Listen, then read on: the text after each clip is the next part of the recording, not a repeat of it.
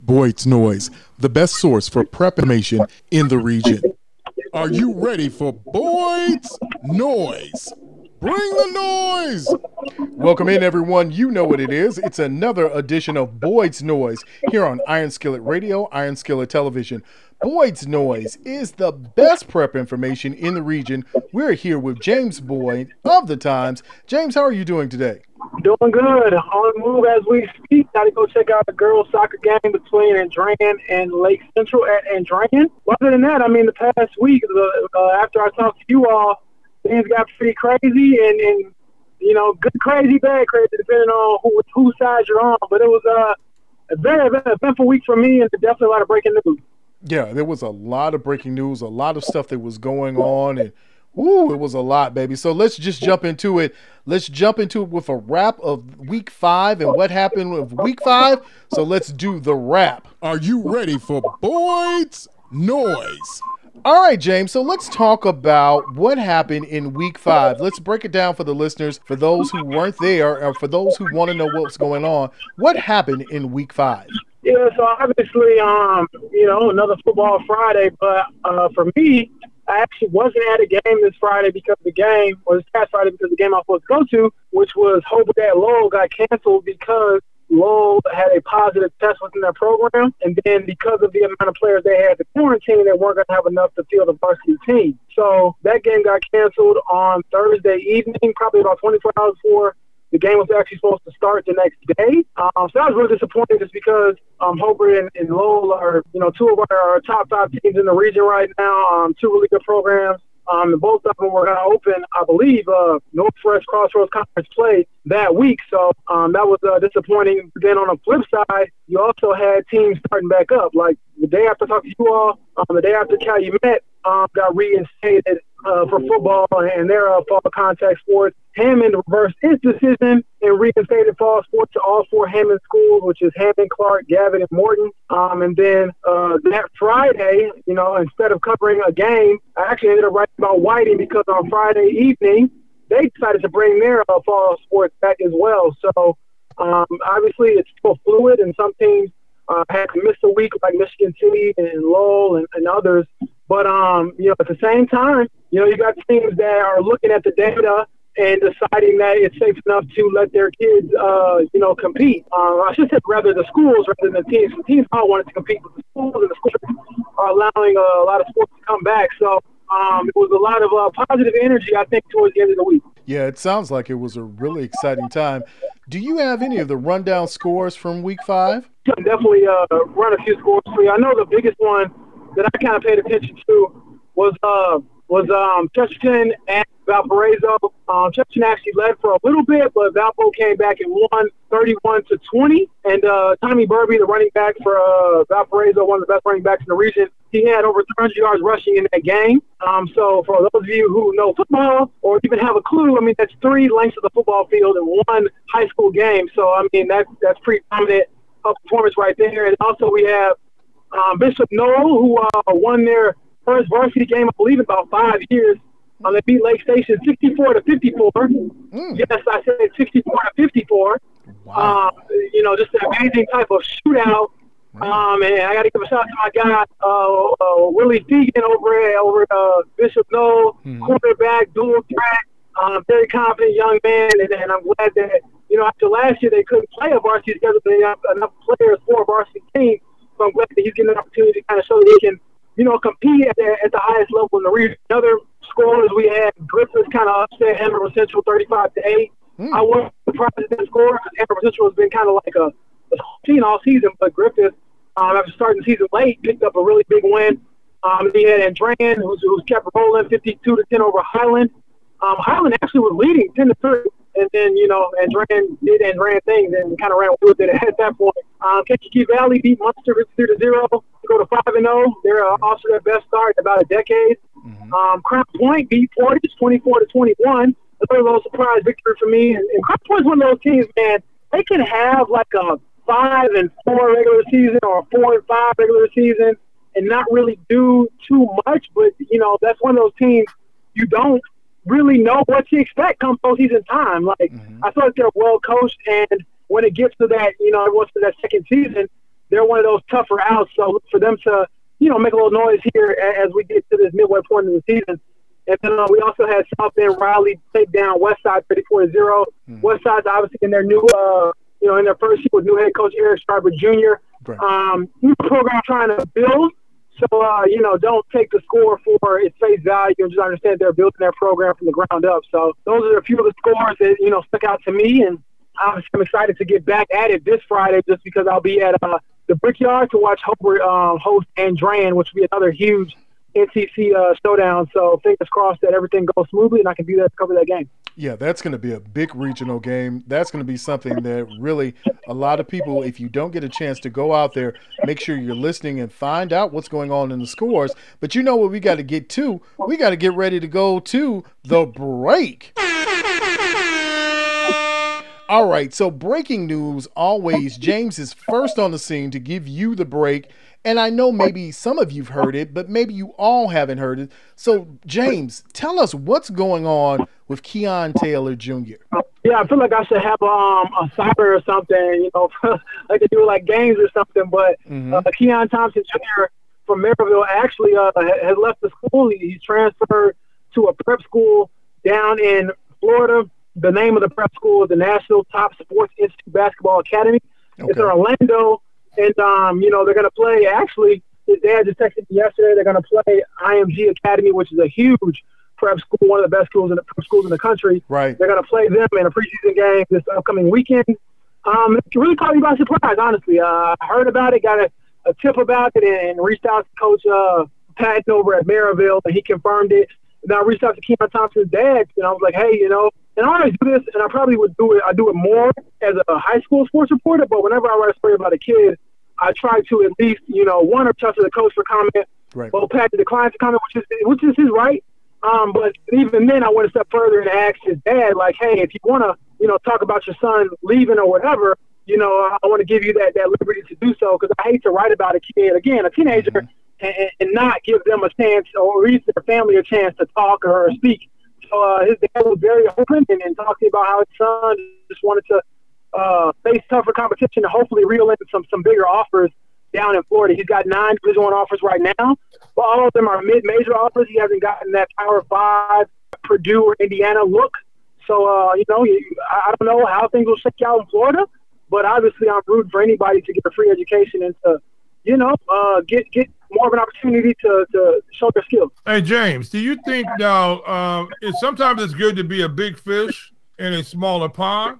But what about he's going down there into the hotbed of sporting down there, especially if you're playing against the IMG academies and things like that.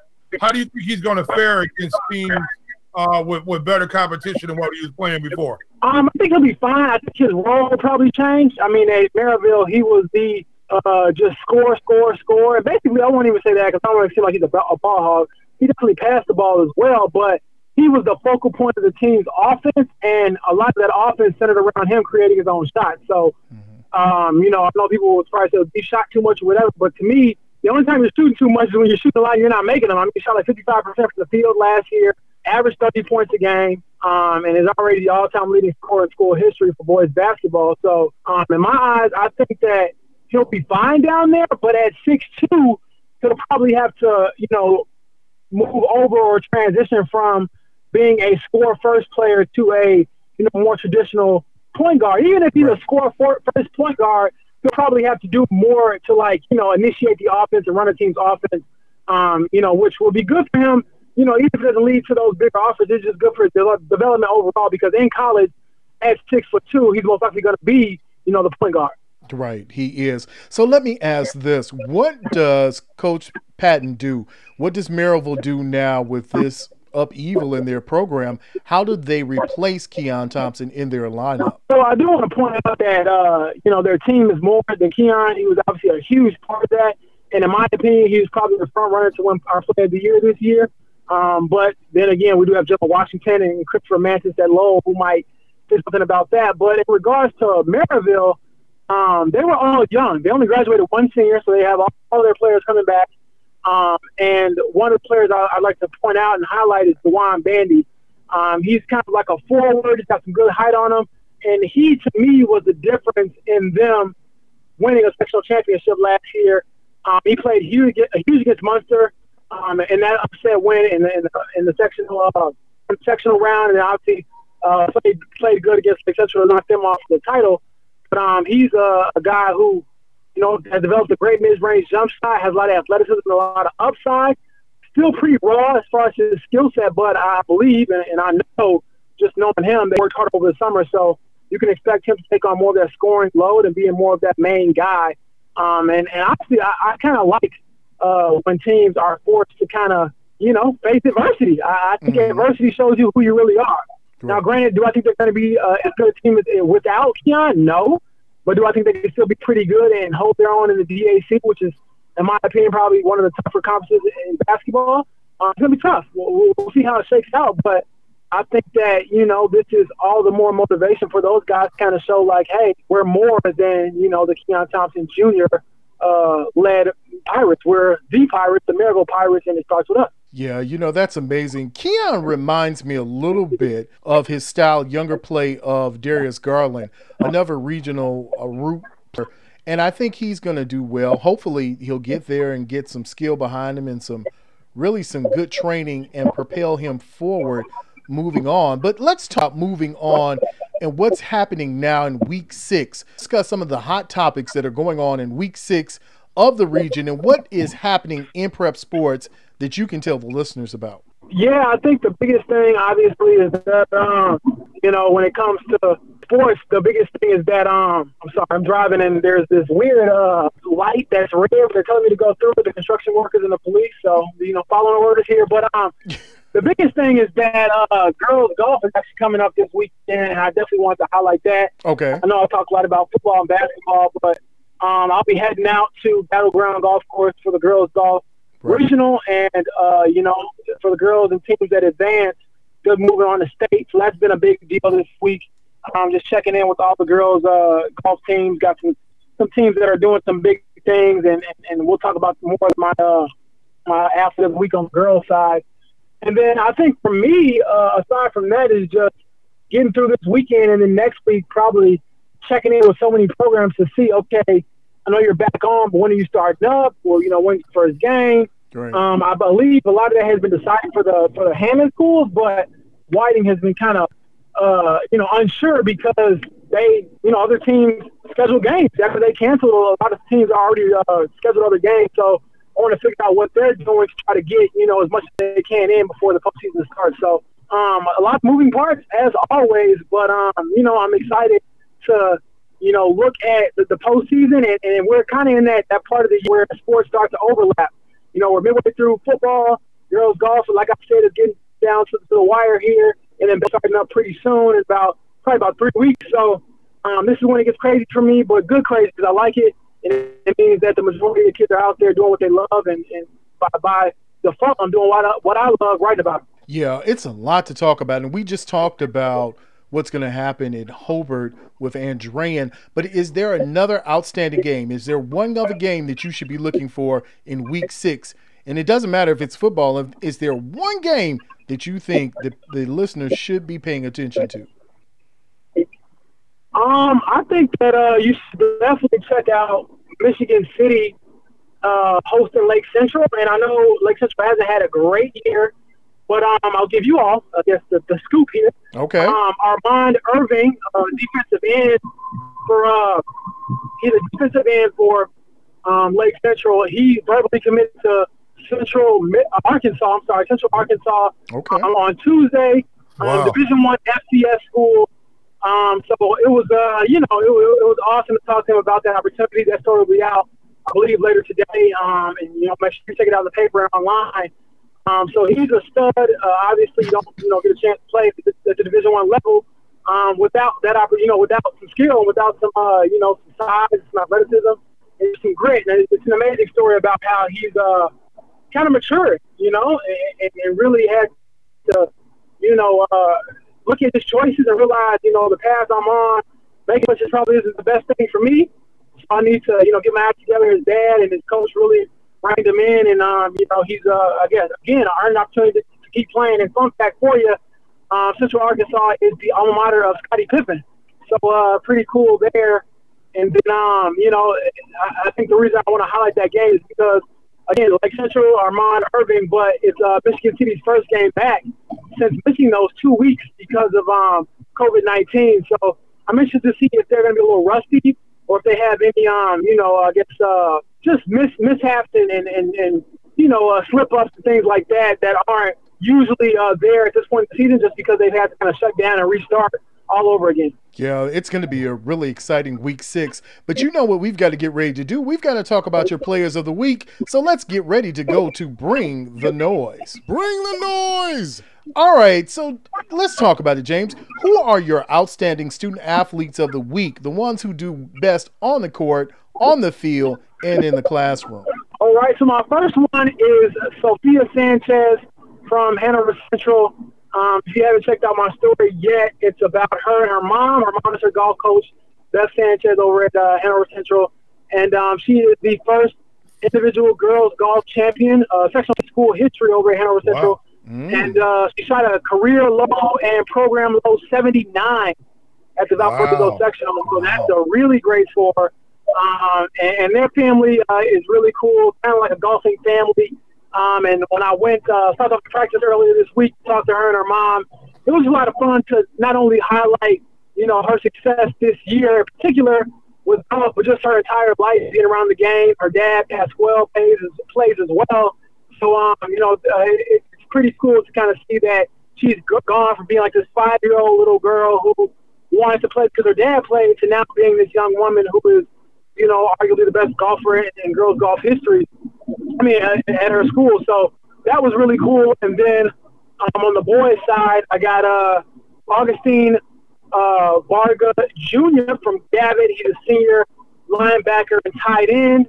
Um, and the reason I chose him is because he actually spoke at the Hammond School Board meeting before they had even decided to reinstate uh, fall sports. He spoke, um, decided to use his voice, and I asked him, I said, "Hey man, wh why did you speak? Would you did you plan on doing it?" He's like, "No, man." He said, "I just I was sitting there, and you know, my family's already ta- always taught me to just sit in my heart, so." He was like, I was sitting there and I touched something on my phone. I just got up and, and they asked me to speak and to let me speak. So he went up there and kind of just laid out why he felt that, um, you know, not only him, but all the Hammond schools deserve a chance to compete this year. And, um, you know, moments later, uh, there was a motion brought before the meeting that wasn't on the agenda at all, uh, which caught everyone by surprise, including me, to uh, reinstate sports. So all the kids out there, you know, uh, trying to make something happen.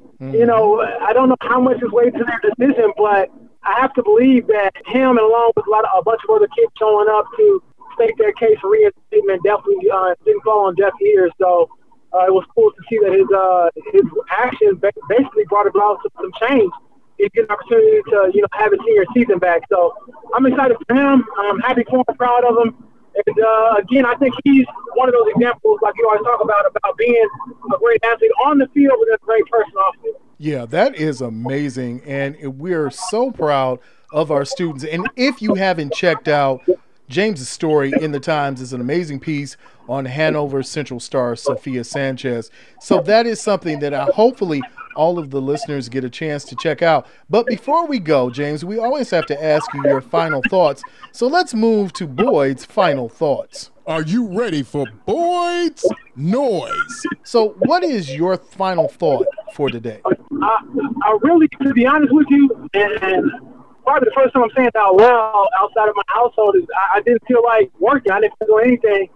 Um, after seeing the news about Breonna Taylor and the, the grand jury um, not charging the officers with uh, any uh, crimes uh, in regards to killing her, murdering her, in my opinion, and I'm not even opinion, it's a fact. Um, but to charge the officers, uh, to let two officers off, it, you know, no charges, and one of them to be charged with one wanton endangerment for the bullets that missed her and went into her neighbor's apartment. I mean, to charge somebody for missing target those live, but not to charge them for the life they took, to me is the epitome of injustice, and it, to me it also is the American way. Um, I posted this on my Facebook yesterday. I know some folks might disagree with me, might call me out my name, and you know I even got a message today on Twitter with the, with the clown emoji and the middle finger from somebody uh, white man who was upset with some of my thoughts. But to me, it's like the system is not broken. Everyone keeps saying the system is broken.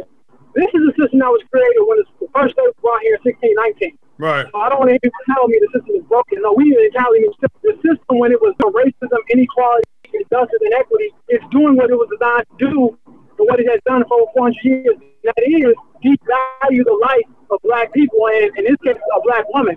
And the reason why this is making me so angry, and I'm trying to keep my voice down, you know, because I don't want to let anger consume my spirit. But I think about how she was 26 years old, she was in public service, and she was killed in her own home, and there's no justice for it. People tell me, oh, well, their family got $12 million settlement. $12 million don't mean nothing because it won't bring her back. Right. $12 million is the least you could do for taking somebody's life. And then, in my opinion, how do you settle with the family for a wrongful death lawsuit and then come out and say that the officers did nothing wrong? That makes no sense to me. Mm-hmm. So, um, when I look at my life personally, my black mom, my, my black twin sister, my black grandma, who uh, is, is probably my best role model along with my mom and my dad, but specifically, specifically about the black one in my life, who saved my life, prayed over my life, um, who have guided me and given me the strength to keep going. Um, it, it angers me that, that America continues to uh, basically just put that black lives and, and really, in this case, black women don't matter.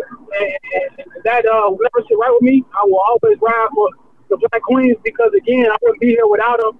And uh, in my opinion, America wouldn't be uh, anything without them. And as long as they continue to devalue their lives, man, I'm gonna continue to call that stuff out because it's not right.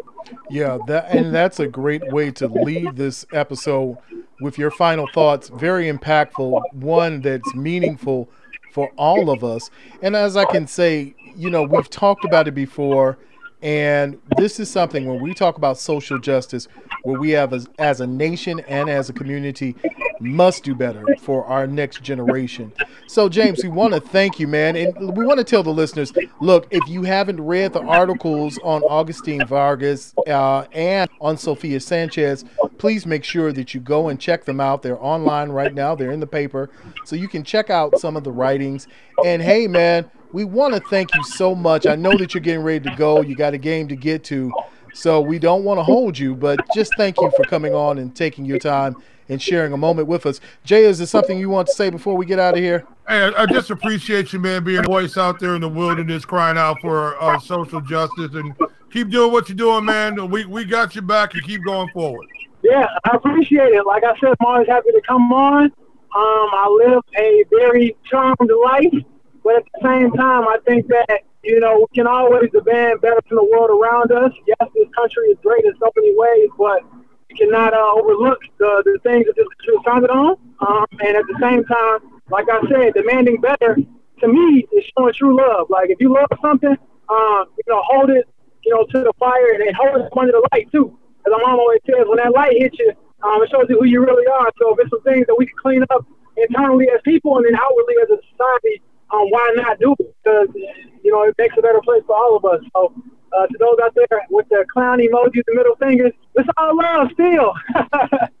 yeah, it's it's a sad it's a sad society when the best way that you can result to resolving an issue is by name calling and sending emojis. little emojis. But hey, man, thank you so much. And listeners, if you are not following James Boyd, James, can you tell the listeners how they can follow you and find you on social media, and any other platform? Yeah, uh, just search at Romeoville Kid um, on Twitter, Instagram. Um, obviously, you can search James Boyd too. I keep my government name on there unlike the kids that are tagging my stories and stuff like that, their names can be all types of crazy stuff. So I make it easy for you. Um, but uh, yeah, to search that on anything, it could be LinkedIn, Facebook, whatever. Um, you know, feel free to follow me, add me. Again, uh, just know that uh, I appreciate all the support only from you all here on the sizzle. But uh, everybody in the region, everybody in Romeoville back home and just everybody uh, wanting me to keep going. It, has been fun, and I'm just getting started. I'm only 24, so I feel like I got a lot of time left to, to do my thing. Yes, you do. Yes, you do. And we're here with you. And thank you for listening to another edition of Boyd's Noise here on Iron Skillet Radio, Iron Skillet Television. We'll see you on the other side. Boyd's Noise, the best source for prep information in the region. Bring the noise!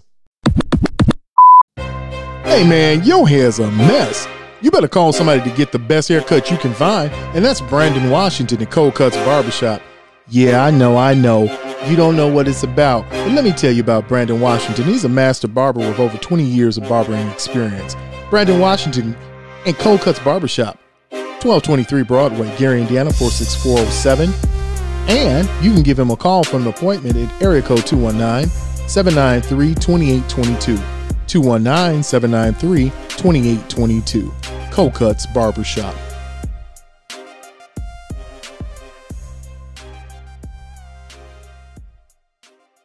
All right, Jay, I got a question for you. Yeah. If I need car towed, I need some work done, where do I need to go? Man, look, I'm gonna tell you right now. You need to get over to CNA Auto over there on 93 East Main Street in Chicago Heights, Illinois. Really? You know why? Why? Because they fix everything. They fix your car. They don't break your wallet. You know what I'm saying? They do a good job over there. They got mm-hmm. car. If you need a car, you can come and buy you a car. You can get your whips and roll up out of there. Just roll out? Roll out. Roll out. Just Get- skirt. Skirt. Skirt, skirt. Look, they sell fine cars. They fix them even better. They're open Monday through Fridays, 8 a.m. to 5.30 p.m. Saturdays from 9 a.m. to 1 p.m. Call 708-758-2855. That's 708-2855. That's CNA Auto Repair and Towing. Go get you a car.